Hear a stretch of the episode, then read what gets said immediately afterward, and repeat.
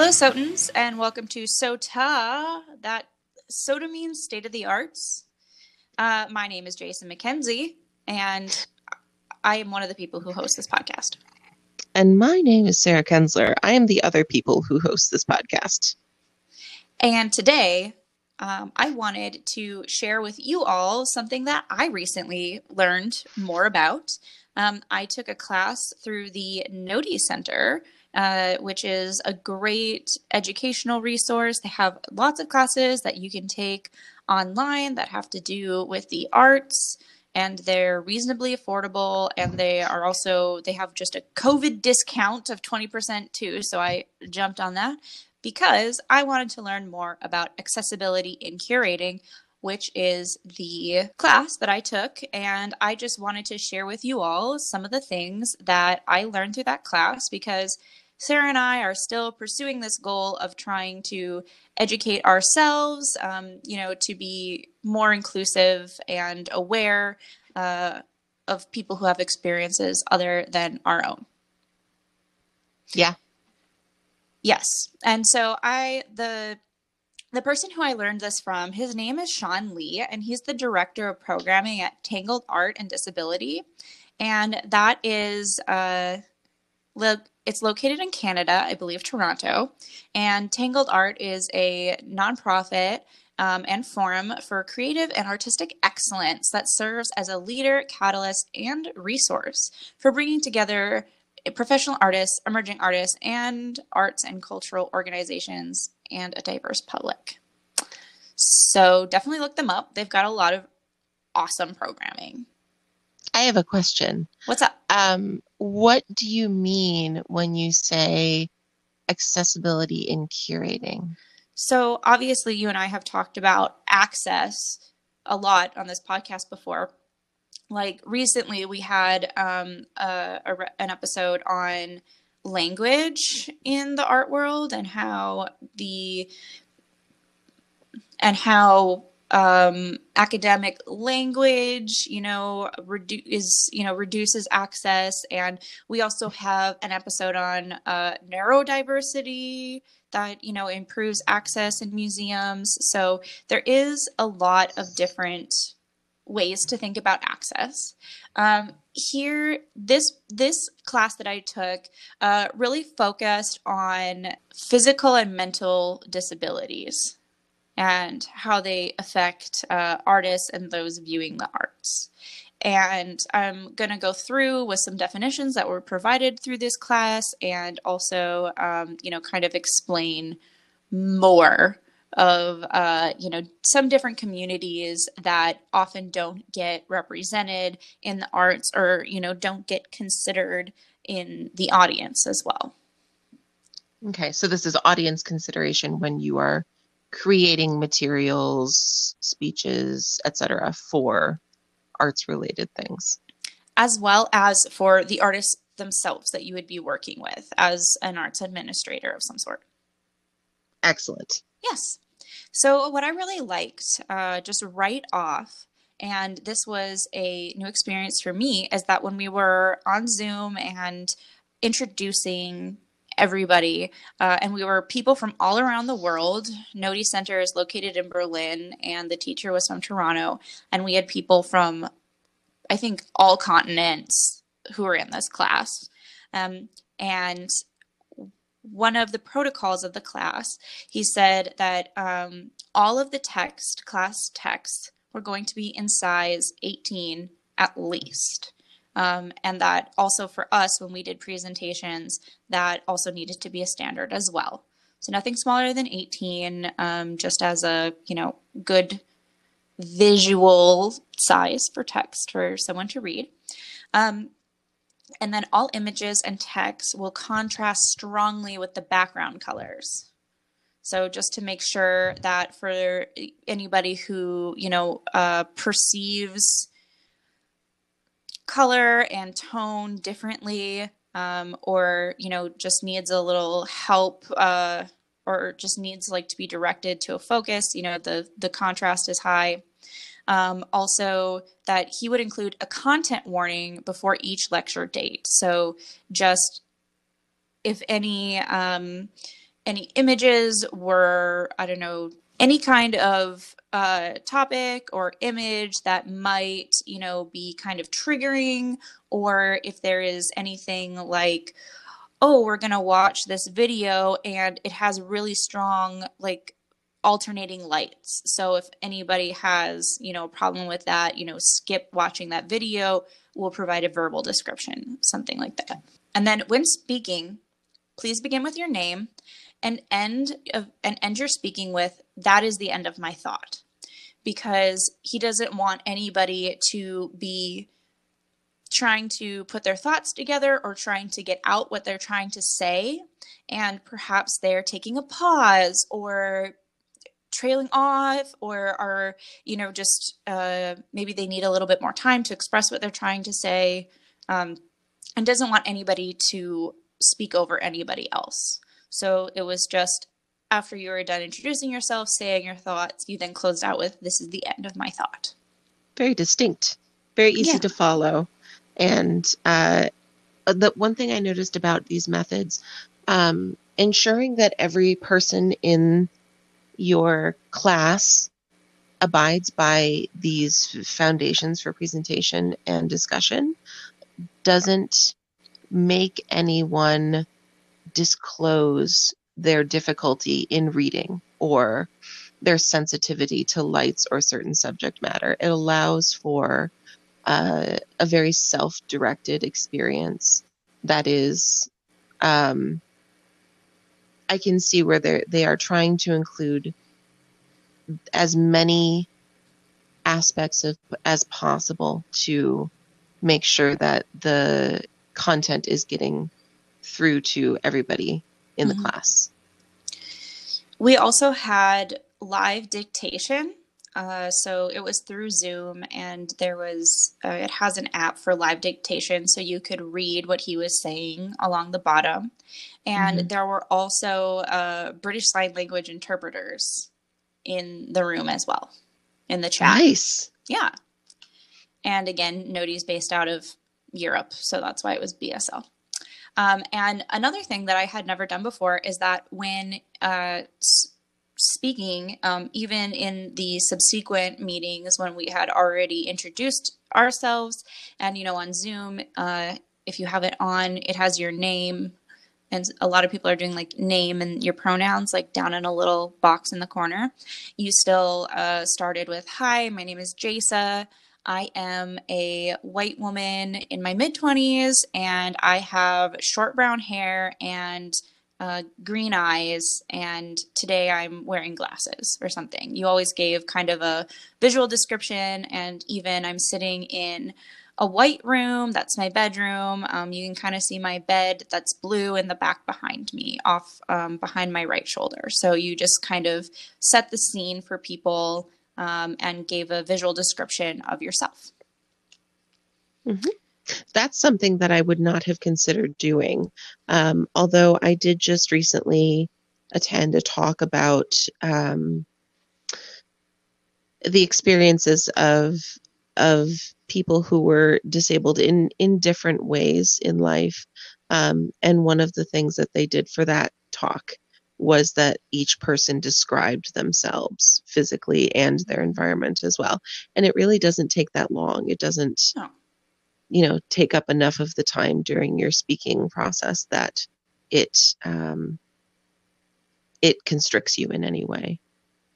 Yeah, absolutely. I attended a webinar from uh, Decolonize the Art World where all the speakers gave the visual description of themselves, their place, um, uh, and did the land acknowledgement at the beginning, which great. Love that. We should also do an episode on land acknowledgements. Oh, yes, please. Um, and so a so um, this course started off uh, in giving a brief history of disability representation. And it's really no surprise that the history of disabled people in the West is really intrinsic to this history of being on display, of being visually different, and then also politically and socially erased. And that disability representation has largely been dictated from the perspective of an able bodied lens. And an example that he gave of that um, was we watched a little clip of the movie Freaks from 1932. Um, so, you know, kind of being back in the day, it's very like un PC, you know, it's about, uh, you know, people who had physical or, you know, kind of other invisible disabilities that, you know, found, like could only find work in the circus, basically, in this um, very, very, uh, what I want to say, like very tough time, very inconsiderate time. In insensitive, insensitive, and intolerable uh, yeah. um, you know putting putting yourself on display and being um, making money from your disability might sound like a good idea um, but really it doesn't make your life any easier or any better. Um, yeah. and the and, social status that comes along with that is uh, debilitating as well. And also the fact that at this time there really wasn't a choice. Right. They weren't necessarily choosing to be performers. It was just the only thing. Mm-hmm. um, and speaking of performers and artists you know a lot of disability practitioners their art is often considered outsider art or art brut which we have talked about a lot. Um, you know, it's also called folk art, or, you know, generally it has this association with, you know, being uneducated in the arts and, you know, that you're kind of on the, the outskirts of, of the art world culture. Mm-hmm. And so he also provided this great definition of ableism. It is a noun that means a system that places value on people's bodies and minds based on societally constructed ideas of normalcy, intelligence, excellence, and productivity. These constructed ideas are deeply rooted in anti Blackness, eugenics, colonialism, and capitalize. Oh my God. It's so awful I can't even say it. Capitalizism. And capitalism. This form of systematic oppression leads to people and society determining who is valuable and worthy based on a based on a person's appearance and or their ability to satisfactorily reproduce, excel, and quote behave. And also noted, you do not have to be disabled to experience ableism. And that is a working definition by Talila T.L. Lewis. Um, and then it goes on to uh, explain a little bit about what is disability culture. Or culture is defined as a manifestation of collectivity expressed through the arts, history, language, customs, and practices. And uh, a definition provided on disability art is although there is no single definition, just pointing that out, uh, that captures disability arts, it is generally agreed that it is a specific arts practice which involves disability artists creating work that expresses their identity as disabled people. Disability arts carry an additional dimension of meaning that as disability arts practitioners move their work forward, individually and collectively, they're contributing to the expression of a distinct, quote, disability culture with unique experiences and perspectives and shared values. This is also linked to disability aesthetics. And disability aesthetics prizes physical and mental difference as a significant value in itself, affirming that disability operates both as a critical framework for questioning aesthetic presuppositions in the history of art and as a value in its own right, important to future conceptions of what art is. And that is our quote by disability scholar Tobin Siebers. And what my course talked about a lot are these five tenets of open access, which was uh, coined by Carmen Papalia. These five tenets are something that you can apply to your exhibition, to your event, to your practice itself. Um, so these are these are a bit long, but I think that they're really important and they were really foundational in my course. So I do want to share them with you. Um, so, open access relies on those present what their needs are, and how they can find support with each other in their communities.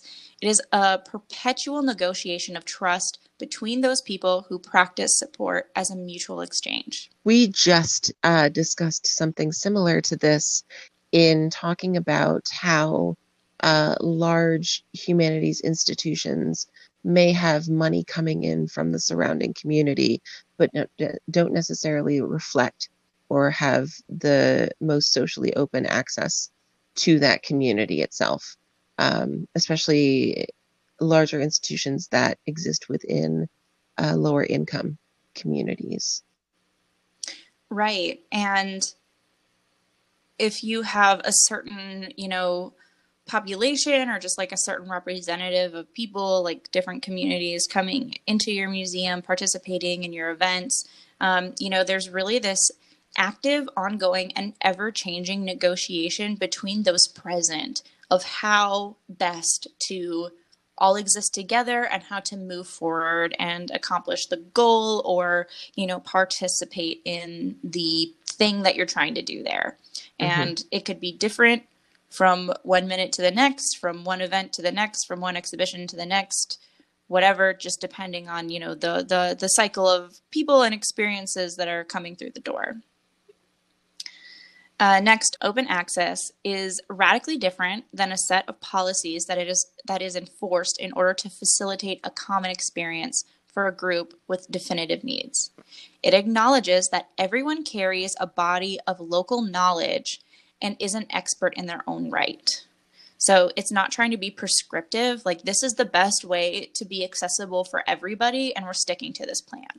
It's acknowledging that you as a person are an expert in your body and everybody has a different experience and different needs. Open access is the root system of embodied learning. It cultivates trust among those involved and enables each member to self identify and occupy a point of orientation that is based in complex embodiment. Could you break that down a little bit, the sure, last sure. part? Yeah. Um, obviously people uh, you know people can have multiple uh, you know kind of points of access that that are required or that you know would make their participation uh, better um, and that you're trusting the people around you you know you're you're coming to an art panel at a museum and you're just trusting everybody in the room to be reasonable uh, and to know that this is a safe space for you to say where is best for me to sit because I have these needs. Um, be you know based on like AV things that you need and you know maybe physical like access that you need that kind of thing. Um, and that you know you will have the support of those around you to just kind of find you know how to orient your space yourself in the space based on you know just like that there are a complex set of needs that every person has and that just kind of like one one size does not fit all. Right. This is correct. Open access disrupts the disabling conditions that limit one's agency and potential to thrive it reimagines normalcy as a continuum of embodiments identities realities and learning styles and operates under the tenet that interdependence is central to radical to radical reconstructing of power. Hierarchies in social situations and in our, our greater society are, you know, really built around ableist points of view and you know this this tenant also talks about how um, normalcy isn't is you know really always changing. It's a continuum and it's intersectional basically. And so you know just kind of embracing all of these intersectional identities is uh, really a key point on how to change up power hierarchies and just how we you know are structured as a society and then also just you know power hierarchies in your situation at hand Open access is a temporary, collectively held space where participants can find comfort in disclosing their needs and preferences with one another. It is a responsive support network that adapts as the needs and available resources change. So, just again, that idea of continuism that like you know it has a community support aspect. It has that you know this is a safe space aspect. You're free to express yourself. You know we're going to work with what we have here and we're going to work with each other. And to successfully you know kind of enact these uh like non-ableist situations you need to lead with difference which is to recognize how non-normatively embodied people who lead and collaborate do do disrupt the normative ways that um, disability artists um, create, exhibit, program, experience, and live with arts and culture. So just you know, be cognizant if you are an able-bodied person of your own ableism and how how you do things, how you create and administrate whatever um, is different than others who are not ably bodied. Um, also, remember to manifest access. In addition to embodying those open access tenets, manifesting access also means creating and sustaining communities. Just like the arts in rural America. Yes, see Sarah's uh, either already already posted episode or to be posted episode. I'm not quite sure where this is going to come out in the in the line of things. It's just going to be a surprise to all of us, including us. Mm-hmm. Um, another important point is to enact radical reciprocity, and reciprocity is key to co- is key to collaboration and making and sustaining relationships. It entails building of meaningful connections using transparency, honesty, respect. It entails building meaningful connections using transparency, honesty, respect, and wonder to foster mutual, though not necessarily equal, exchanges. Reciprocity is a core value in social justice oriented practice, including among disabled people and among indigenous nations across indigenous nations across Turtle Island. And uh, my professor uh, used Turtle Island to reference North America. It is a, a indigenous term um, I think, particularly from the area that he is based uh, in Canada, that North America is referenced as Turtle Island. Um, also, in like all things, and something that Sarah and I have been talking a lot about recently, is working in decolonizing and intersectional ways. So, take into account how power dynamics are social, cultural, geographic, a decolonizing and intersectional lens in your work can investigate the ways that Indigenous sovereignty and disability justice converge, as well as many, many other things race, social class, gender, etc., etc., etc. I was thinking back to the time that I've interviewed artists who have worked with uh, Jess from Avivo, that that organization that focuses on artists with um, with mental disabilities and and men, gener- other general mental illnesses, and um, you know, disability is not something that we can always see, mm-hmm. which is I think uh, some people get hung up on this idea of that changing your font to be larger, making sure letters have contrast, um, trying to think outside of your own perhaps able-bodied experience mm-hmm. Is way too much work for like the one or two people who come in who might need to use those those tools. Um, but the thing to keep in mind is that many disabilities are not visual mm-hmm. and uh, they're not noticeable to someone who is meeting this person for the first time and only for a short while. Um, and it can impact how uh, disabled artists are considered within the art world if they're taken seriously or not. Mm-hmm. Um, if they are uh, given shows or not. And so all of these things that you're talking about, I mean, you know, they were written by an academic, and so they might seem kind of intense and kind of unnecessarily wordy, but it's important to parse all this out. Um, once we once we make the curatorial practice accessible for those among us who need the accessibility the most, we just make it better for everyone. Yes. Very true. And on that, I'll just jump into some practical applications that you can consider when thinking about exhibiting your work or thinking about, you know, if you're curating an exhibition, that kind of a thing. Um, so the first thing to consider is the venue. So when working with a venue, the first and most prominent task is to secure a space that is barrier free.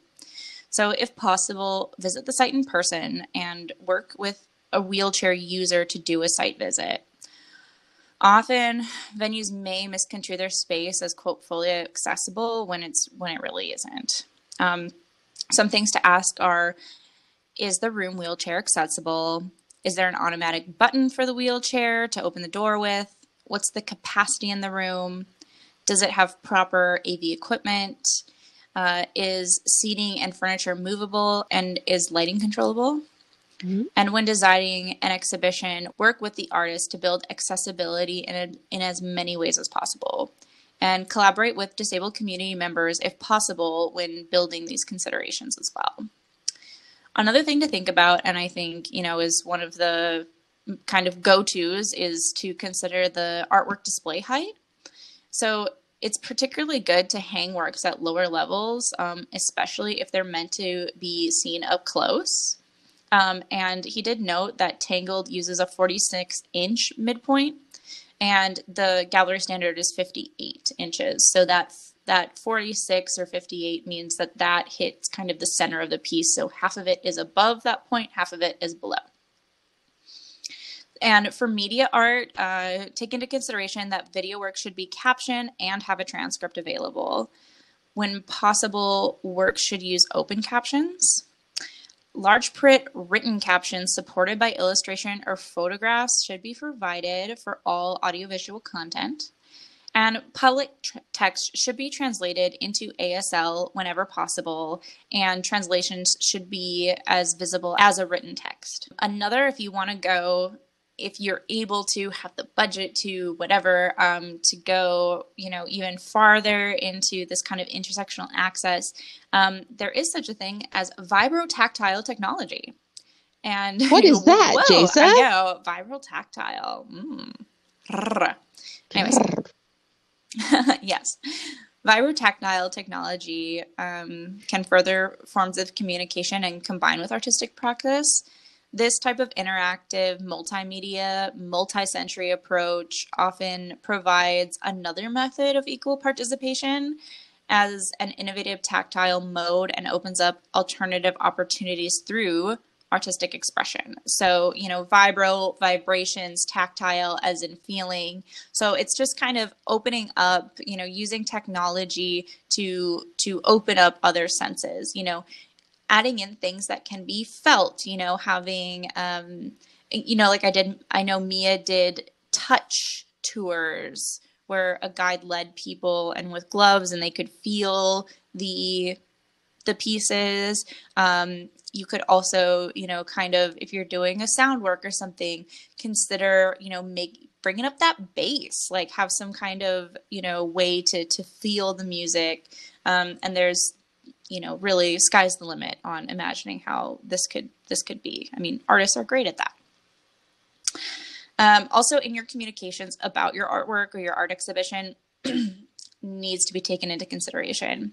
Ableist language is ever evolving and led by the community. If you aren't sure what words to use, it's best to ask a member of that community. So, a few things that were in my notes for the class is that deaf or hard of hearing are not hearing impaired. Wheelchair user is not wheelchair bound. Blind or low vision is not visually impaired. Disabled or disability identified is not handicapped. And if someone has, you know, insert here, is not a victim or suffers from blank, right? Um, so if you're writing up about your artist, things like that, you know, it, consult someone from that community or, you know, maybe look at uh, a place like Tangled and see how they are talking about their artists. Mm-hmm. Also, Sarah and I have covered this before uh, to use plain language. And there's not one technique that defines plain language. Rather, plain language is identified by results. which means it's easy to read, understand, and use. So, a few suggestions for that are keep your local organization and your reader in mind. Use you and other pronouns. Use an active voice, short sentences, and use common everyday words and just, you know, make sure it's visually easy to read as well. And this also applies to artwork labels and text. And the essential information provided in the exhibition label text should be available in large print. Label design should present copy legibility for all visitors and really recommends at least 14 point font. And label information should be available in alternative formats for people who can't read the print, like Braille or audio. And also ensure that there are clear, barrier free pathways through the entire show. And um, he recommends one and a half meters between all objects, which would be like four and a half feet ish. Um, I think a lot about space between, um, well, navigation space in uh, curated exhibitions when it comes to also uh, comfort of being close to the works. Um, you certainly, you know, especially with older works, you don't want to um, put them so close to the visitor that, you know, they're in danger of being damaged, but you also don't want to put them so far away that only, you know, a couple people can see them at a time. Um, so it's it's I guess it's kind of a it's a difficult thing to navigate. Um, you know how how far away works are from each other. Um, in this exhibition that I'm thinking of, in this exhibition there were there were statues from um, the uh, the Japanese and Chinese collections, ancient collections that were that were standing on pedestals, but there wasn't more than maybe four feet between mm-hmm. them, and there was nothing covering the works. Mm-hmm. And it just felt very precarious. Mm. And it was meant to, you know, allow the visitor, I think, to get up close, but there's got to be a balance between, you know, you can allow a visitor to get close to a work that's covered with plexi or whatever. Um, it's an entirely different ballgame when you're talking about a, a, ceramic that's out in the open that you can just go right up to. And that might make people feel uneasy, and that could be another um, another accessibility issue as well. Yeah, kind of like a barrier for fear of yeah. disturbing the work. Yeah, mm-hmm. yeah, it's a negotiation between being able to provide a you know fair viewing distance and also not endangering anybody if they're too close and a work falls on them uh, yeah. that that just really is you know like i think very basic curating and exhibition designing i agree yeah um and I also wanted to just make these notes about how to make your events that go along with your exhibitions also inclusive. So, again, like we talked about, these barrier free spaces that are close to public transit.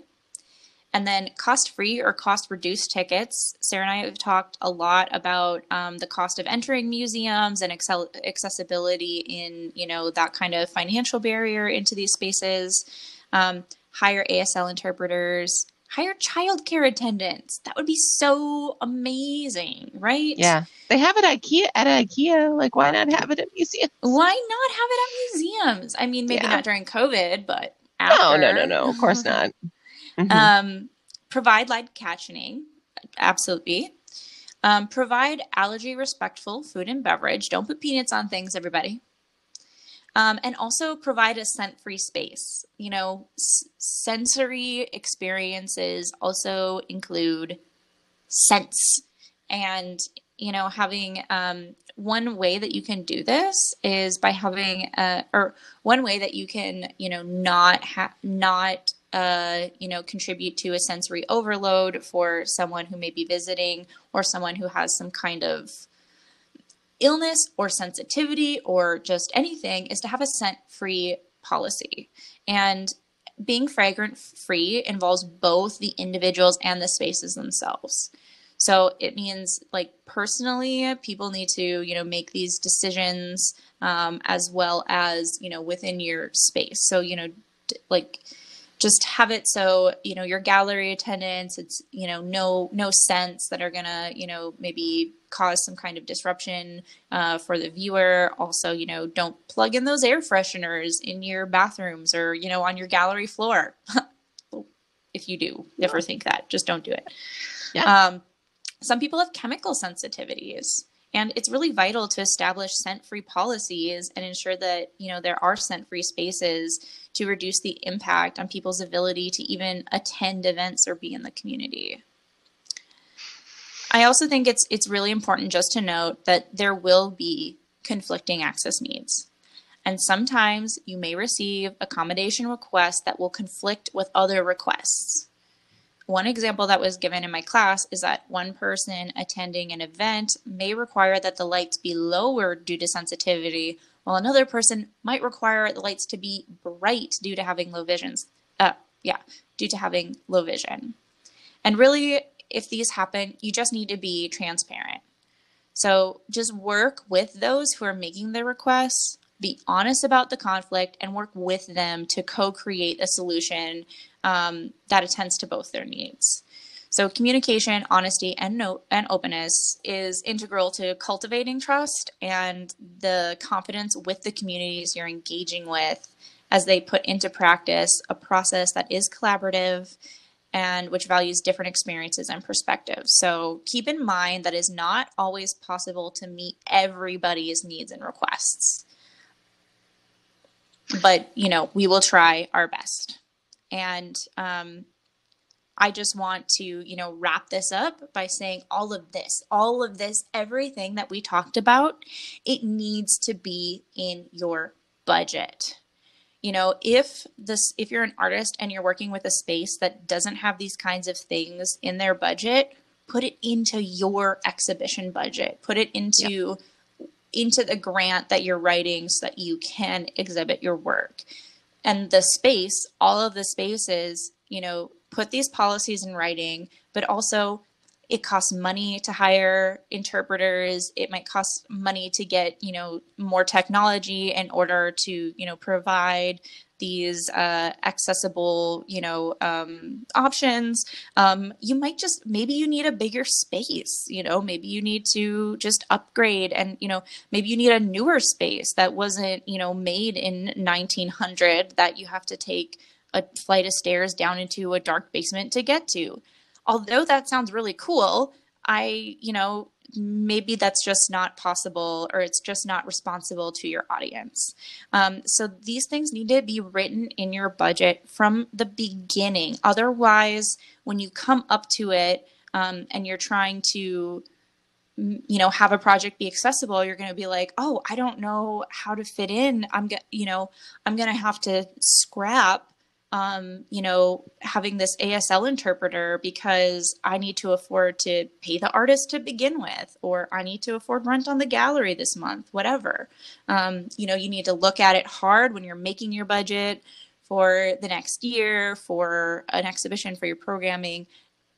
And if you don't have it in your budget and you're already an established space, put it in there, like form it, find where you can, you know, reprioritize, write grants for it. You know, this is really something that, you know, you need to make sure that you are, if you want to be responsible and you want to be, you know, uh, curating um, accessibly, you know, it really needs to start from the very conception and the very, you know, foundational building, which includes the budget. My God, I could speak ad nauseum about this. I have so many opinions. I would love for you to. Um, so one thing that I was wondering, uh, let me pose a hypothetical to you that I have thought up just now in my head and is not real.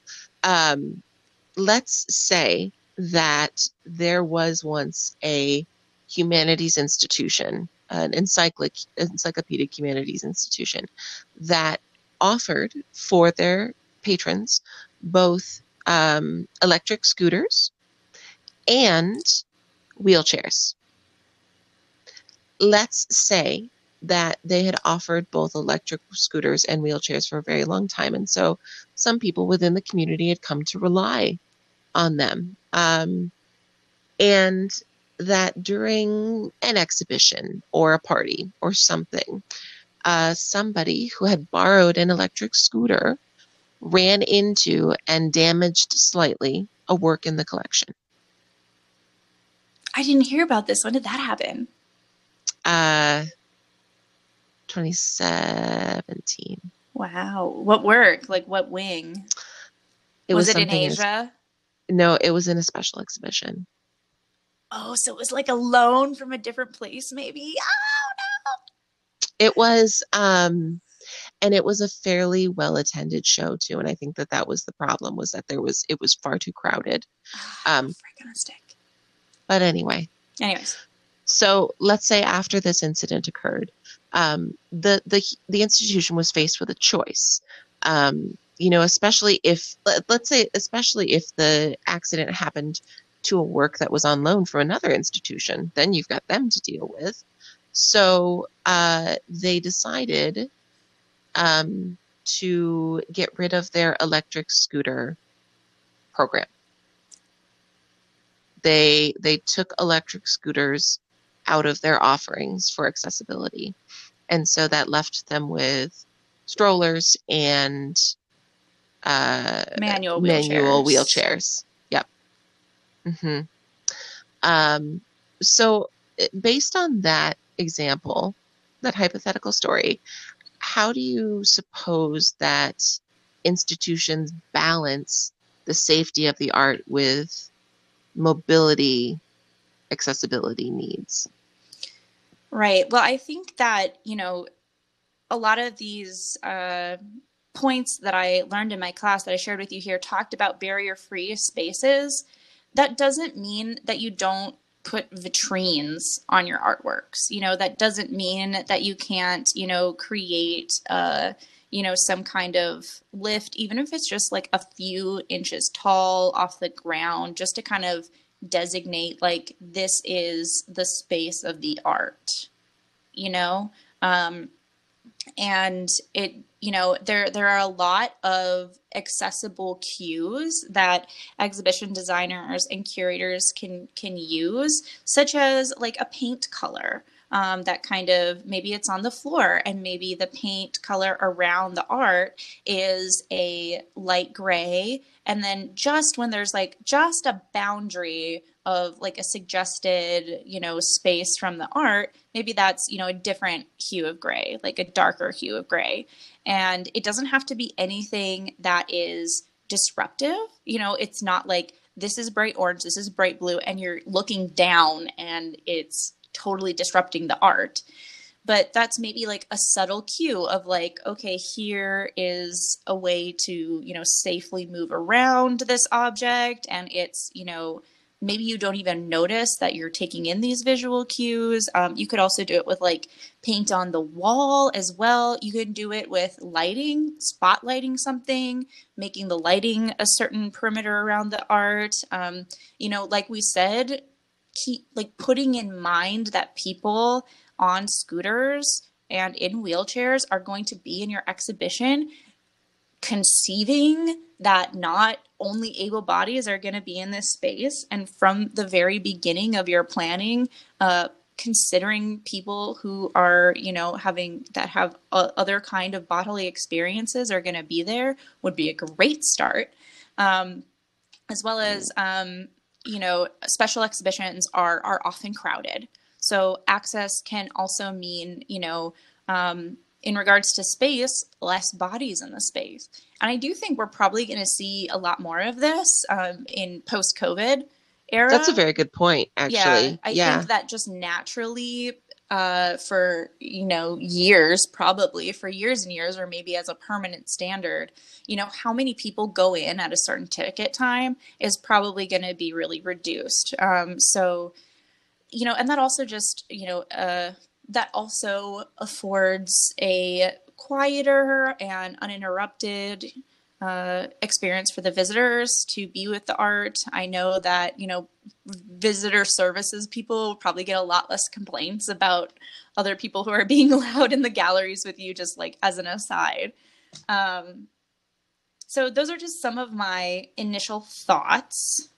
Uh, and really, I think just the biggest one is that, you know, people who are making exhibitions and, you know, designing spaces are professionals. Like a lot of them went to school for this. A lot of this have years of experience in this. Um, also, it is not hard to find somebody in the community who uses, um, you know, these types of uh, mobility aids. Is that a fair thing to say? Yes.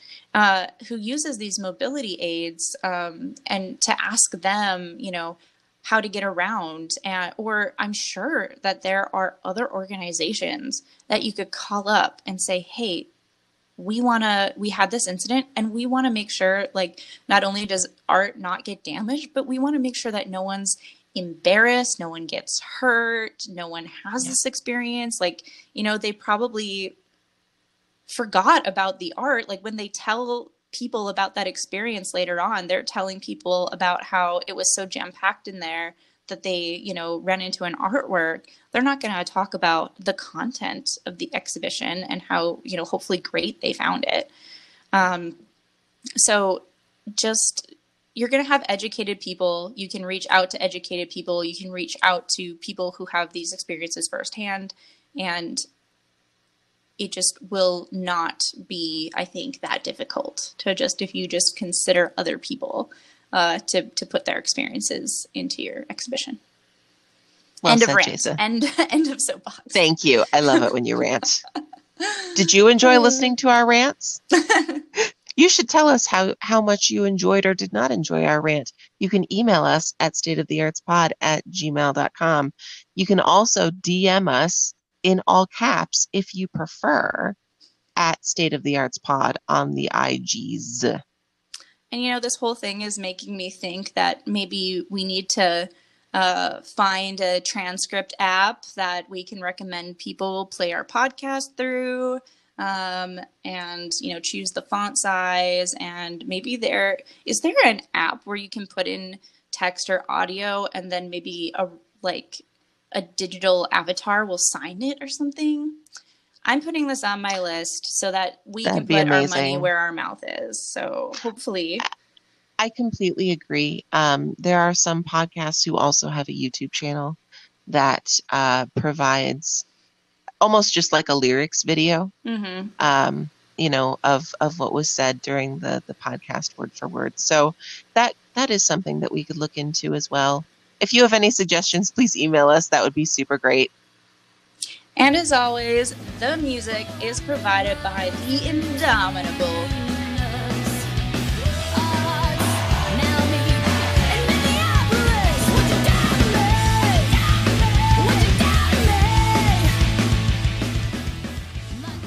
Sarah, did you die?